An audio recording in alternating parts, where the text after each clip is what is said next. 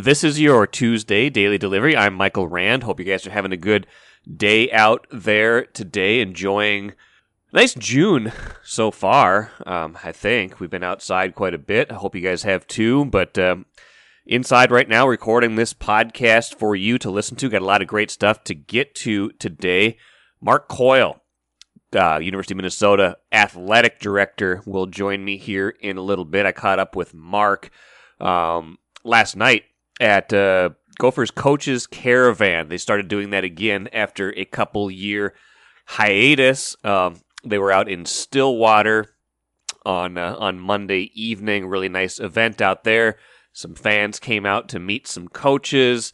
Uh, saw Ben Johnson out there, saw Lindsay Whalen out there. Both of them will be on a podcast later this week. Talk to them together because I think they're an interesting tandem. They're interesting individually as well, but I thought I would ask them some of the same things. So I talked to them at the same time. So that'll be on a show later this week.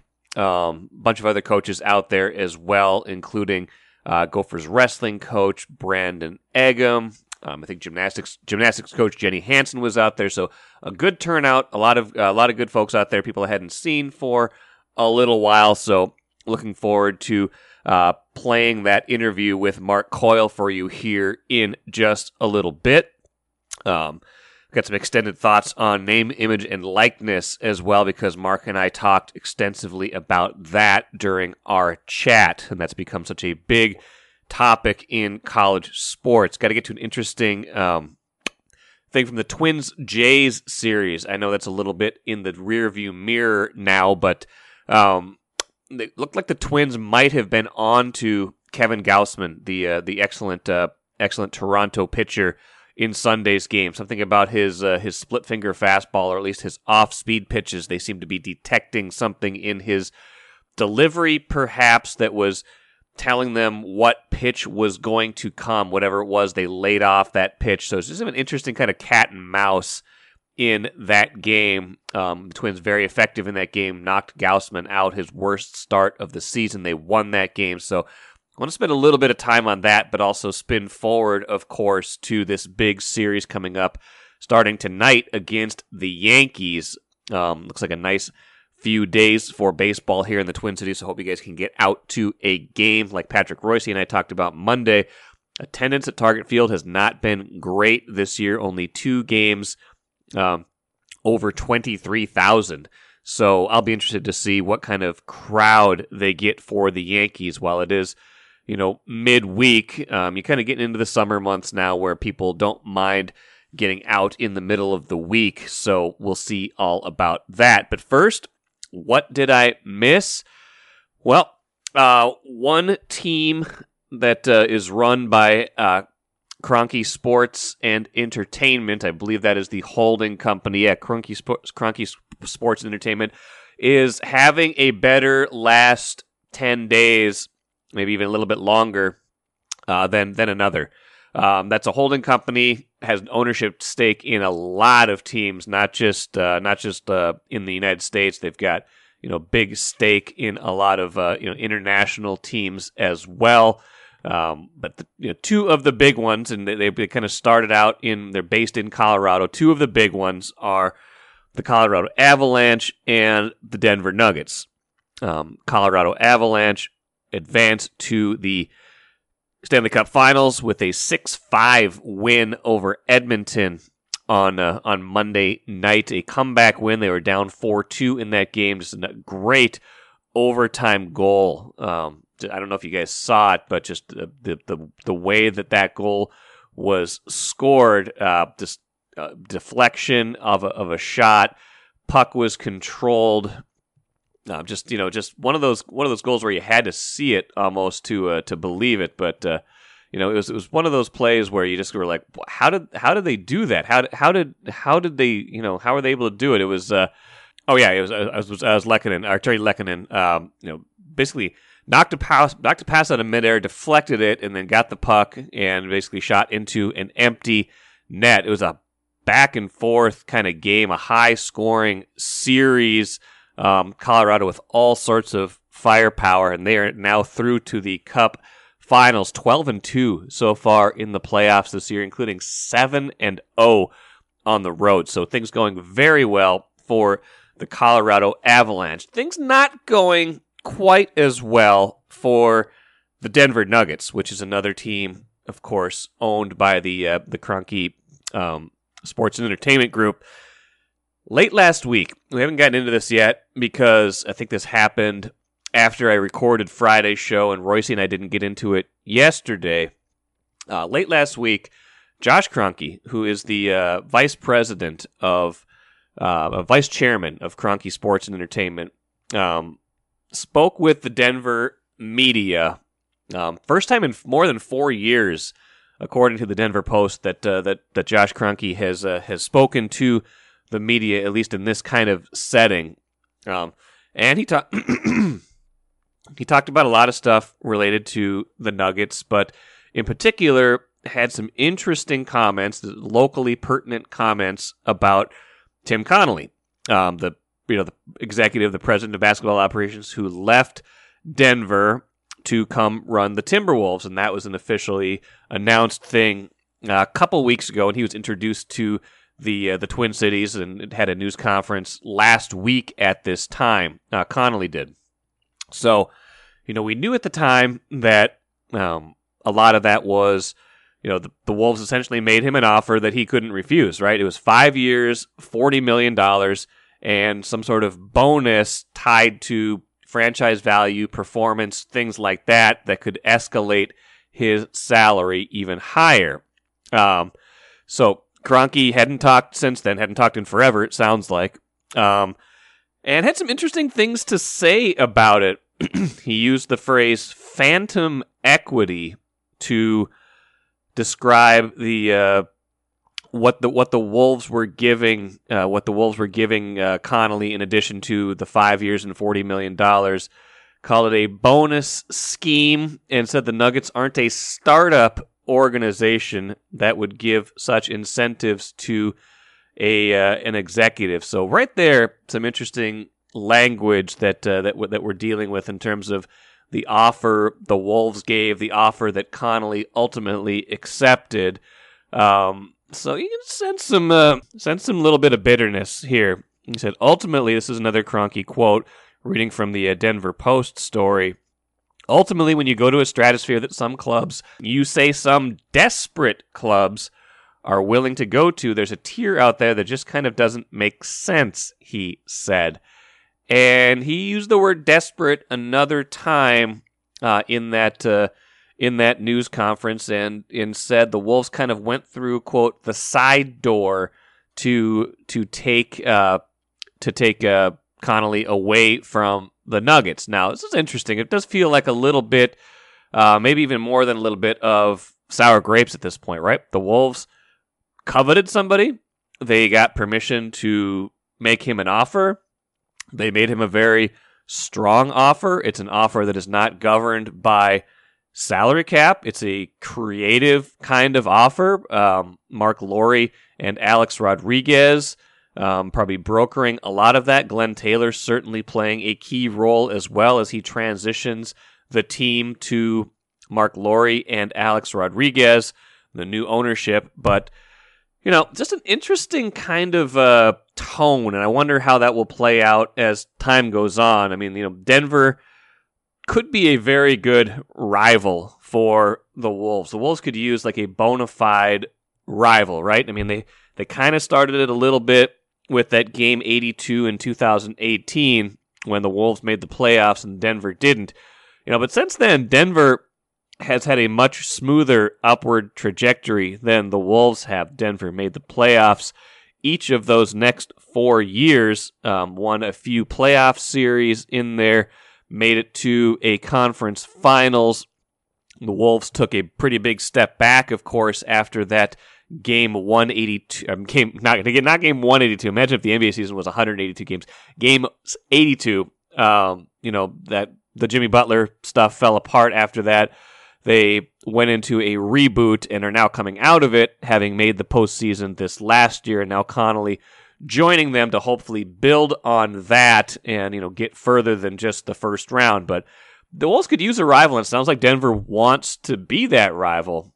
Um, and if you remember, um, Denver, the only reason Connolly had this job was in 2013. Denver lost uh, Masai Ujiri for uh, who took this took a similar job in Toronto. Toronto ends up winning an NBA Finals six years later. So you know, Denver has a reputation for maybe not paying its executives uh, what the what they think they're worth, maybe going a little cheap on that regard. So I don't know. It was just an interesting kind of aggressive approach that Josh Kroenke took to this whole story, and you know he seems a little bit bitter about it. And I, you know, when I wrote about it, I I concluded by saying maybe he'd be better served holding up a mirror instead of a flashlight to the situation, saying that maybe it's something Denver's doing and not something some of these other teams are doing that is causing this to happen. So we'll see.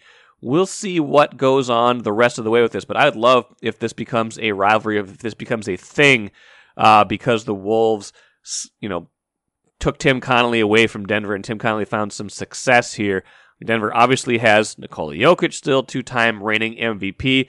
They've got Jamal Murray and Michael Porter Jr. coming off of injuries. If those guys get healthy next year, they should be a very good team in the West. But the Wolves, also a team that should be on the rise. Not sure if it's going to happen next year, but just pay attention to this. Keep this in mind as these two teams kind of go about their business as the years go on, and whether or not this can be the catalyst for a true Timberwolves rivalry.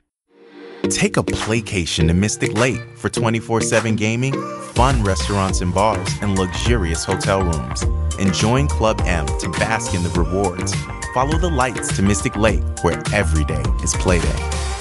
Really happy to be joined on today's Daily Delivery podcast by Mark Coyle, Athletic Director for the Gophers. For Mark, I was just looking up. It feels like the time flies. Six years, about six years since you've been hired. What does it feel like time has flown, or did the COVID kind of make it feel like it's been 20, or how, how did we how do we arrive at six years? Uh, you know, uh, I'm excited that we're still standing. Uh, you know, there, there's no doubt if, if you, uh, Michael, if you go back and think about what we've all been through the last 27, 28 months, it's just absolutely bonkers. Uh, but but again, just really humbled and excited to be here in Minnesota. When I was hired uh, six years ago, I was emotional because this place means a lot to me and my family. We see this place as a as a destination, and it's hard to believe that's been six years. We're starting year seven, and it's been a great place for me and my family, and just really, really humbled to be a part of the Gopher Athletic Program. You've done a lot so far. I think hiring has been one of the things you've been known for here. I mean, I think you and I have talked in the past about kind of your process for making big hires, but you know, as you kind of have thought about the evolution of the people you've brought in here, how how have, how has each search or each kind of team, how have you kind of approached a lot of those high profile hires that we now see with PJ Fleck, Bob Motzko, Lindsay Whalen, Ben Johnson, a lot of these high profile coaches in these big big positions right now. Yeah, well, you know, Michael, I, I learned a lot. You know, my, when my first job, when I was the athletic director at Boise State, uh, after my first year, uh, we had a change in our soccer program, our women's soccer program. And I remember uh, walking into that room to meet with the team and the look on their faces of, what's going to happen next. And so uh, I try to always operate with a sense of urgency when we make a coaching change or if a coach leaves us.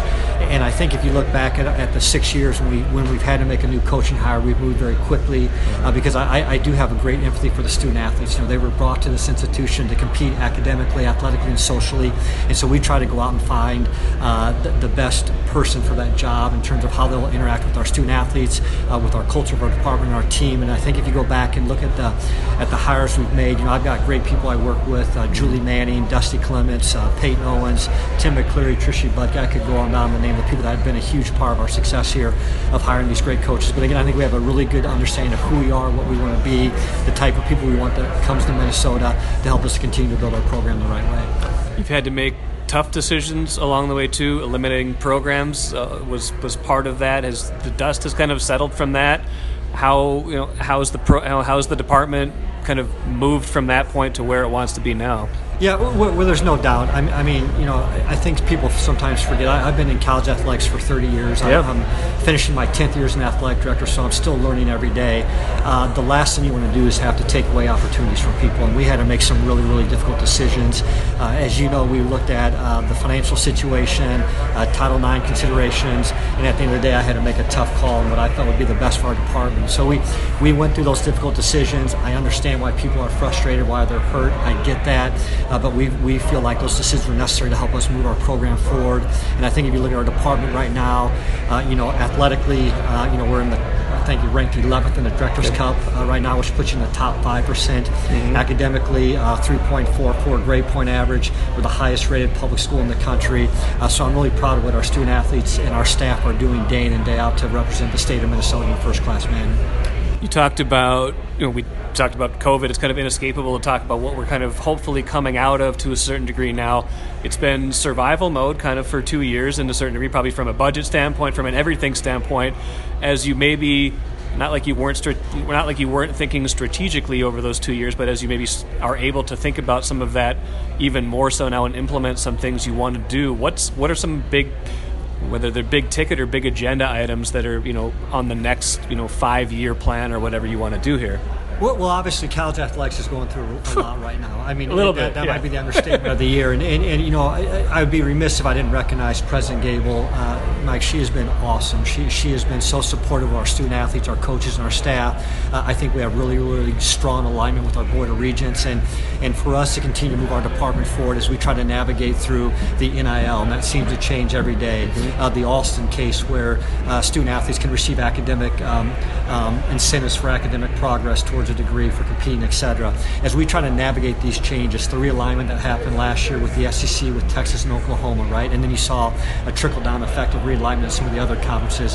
How does that impact the Big Ten, etc.? And, and I tell my wife every day, uh, I am so grateful that I'm here at Minnesota, that we're a legacy member of the Big Ten Conference. Uh, I feel like the Big Ten Conference has a great, great sense of principles and will always continue to make value based decisions. So when you ask me about the next four or five years, uh, I think it's critically important that we focus on making the best value based decisions for the University of Minnesota to make sure that we continue to always be mindful of the academic mission, the athletic mission, and making sure we represent this institution and this state in a first class manner in everything we do.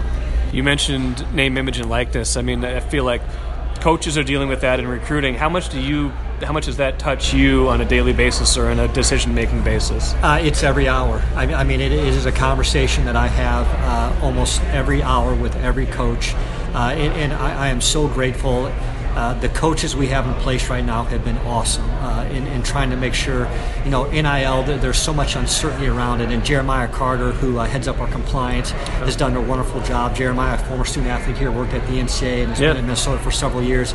He and Julie Manning, our deputy athletics director, have been two key figures in our NIL space in making sure we provide uh, the education to our student athletes, we provide the opportunities to our student athletes. And, you know, as we start to move forward with NIL, we just want to make sure, you know, people are going 75 right now and the speed limit is 55. We want to make sure that we stay within the guardrails and that we do things the right way. So when we do get more guidance nationally what NIL is going to look like, Minnesota's in a good position. But we feel very proud of, of our program.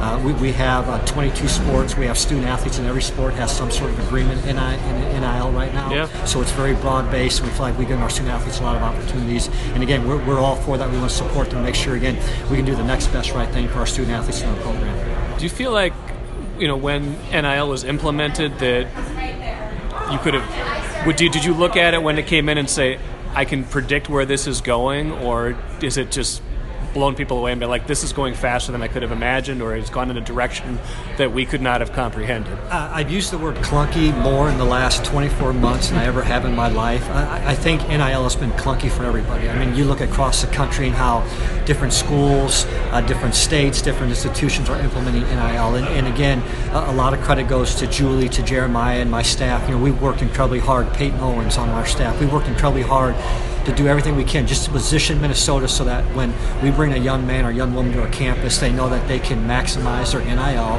that we're going to do it the right way, we're going to represent our program the right way. So uh, it's been clunky. There's no doubt it's been clunky. Uh, I'm not sure when this will air, but it will change in the next 24, 48 hours. That's how NIL is right now. You see different deals, different collectives, different things going on. And again, we just want to make sure that we position our student athletes to have all the opportunities they can have uh, to maximize their experience in Minnesota with respect to NIL.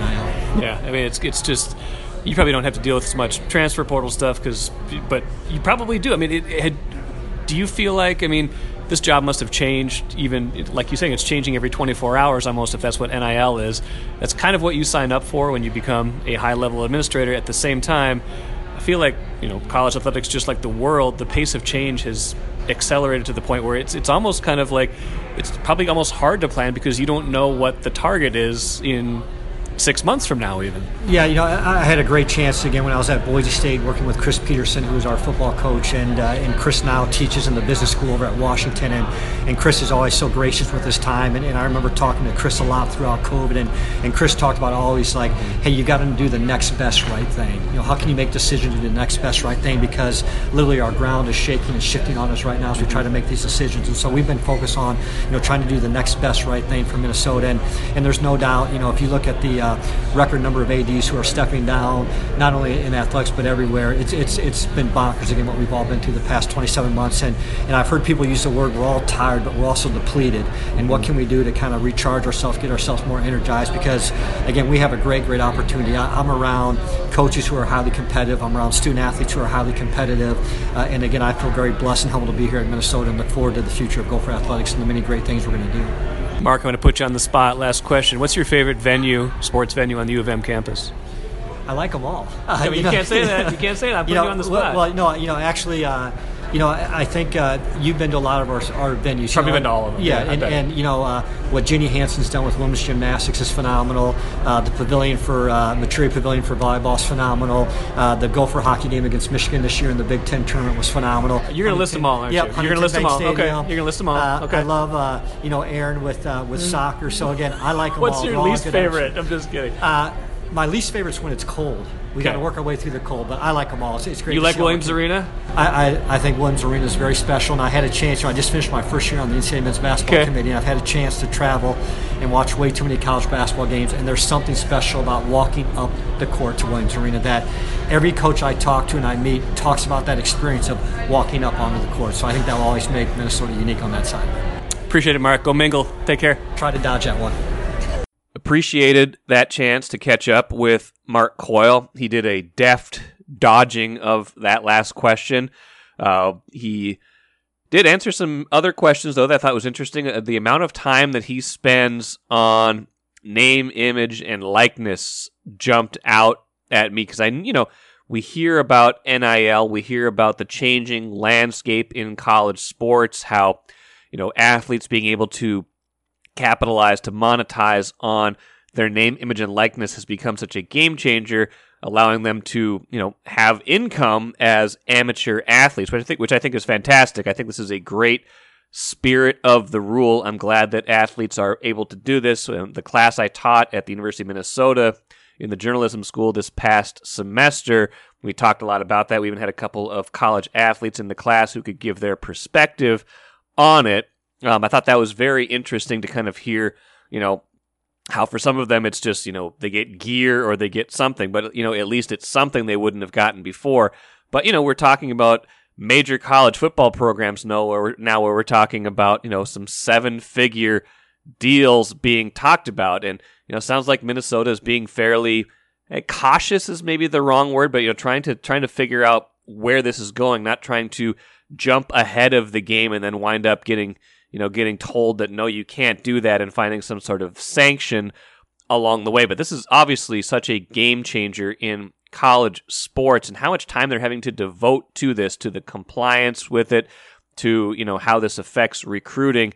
Um, you know, it, it, it shouldn't be a mystery to us because it is such a, you know, such a hot topic, but, you know, how the NCAA is going to govern this going forward, whether or not they overreach at a certain point, because, you know, the NCAA all along has been, you know, kind of this unfair, you know, practice of the coaches, the administrators get a lot, and the athletes get well. You get an education, um, which is great, but uh, their their labor is paying for a lot of big money salaries for a lot of people. So why shouldn't they get some of this, whether it's in the form of you know, like I said, name, image, and likeness capitalization from booster payments, things like that.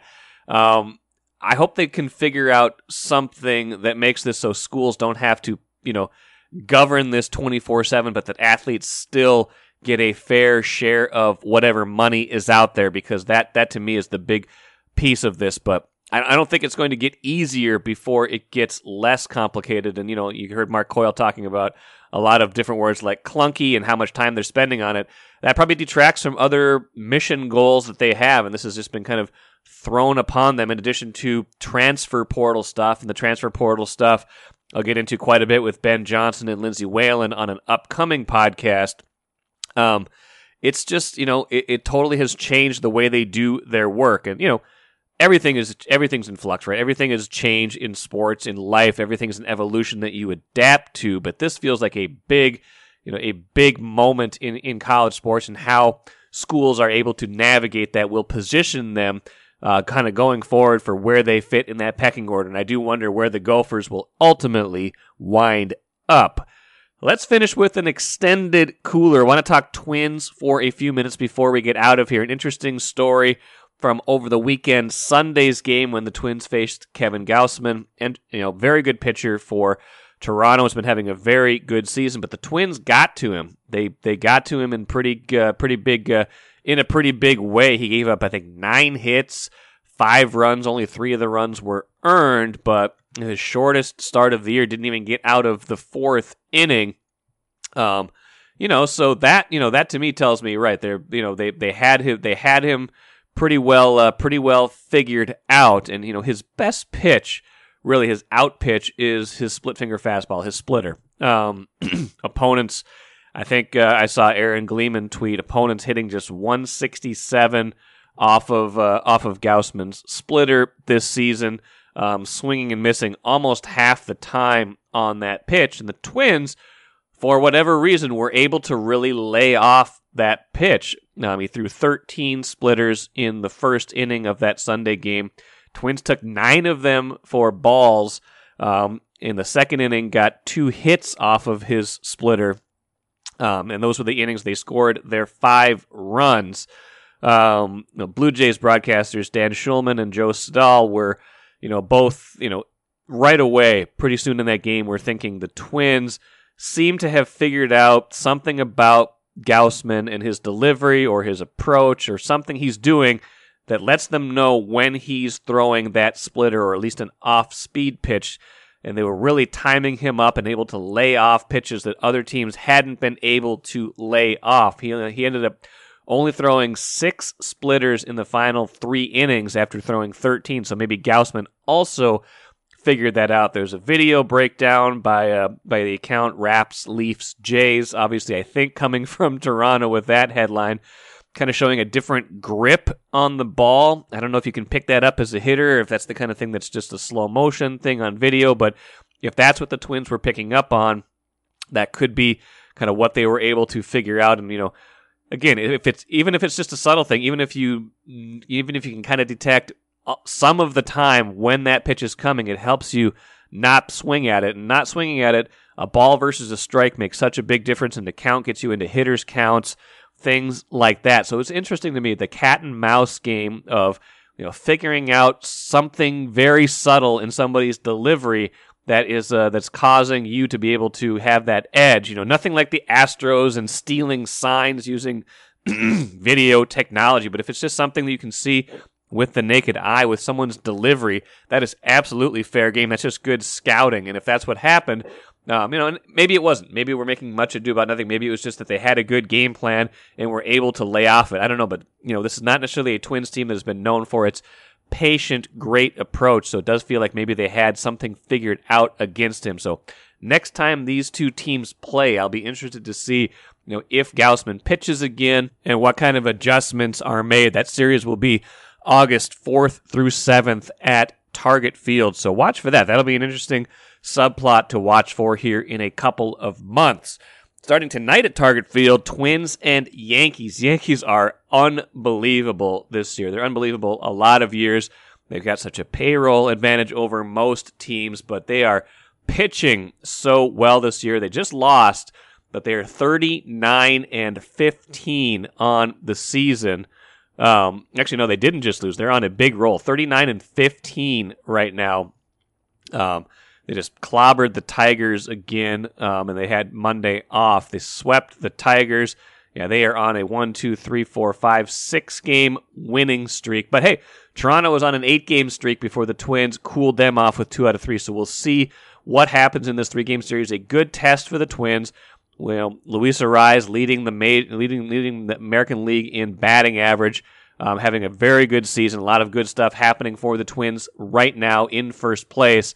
Haven't fared great against the very, very best in baseball, getting uh, getting pretty lopsided losses against the Dodgers and Astros so far this season. So we'll see if they fare any better against the Yankees. But should be fun. This is why you watch baseball. This is why players compete to see if they can do it against the very best. And that starts tonight at Target Field. That will do it for today. Hope you guys have a great rest of your Tuesday. We'll be back at it again tomorrow.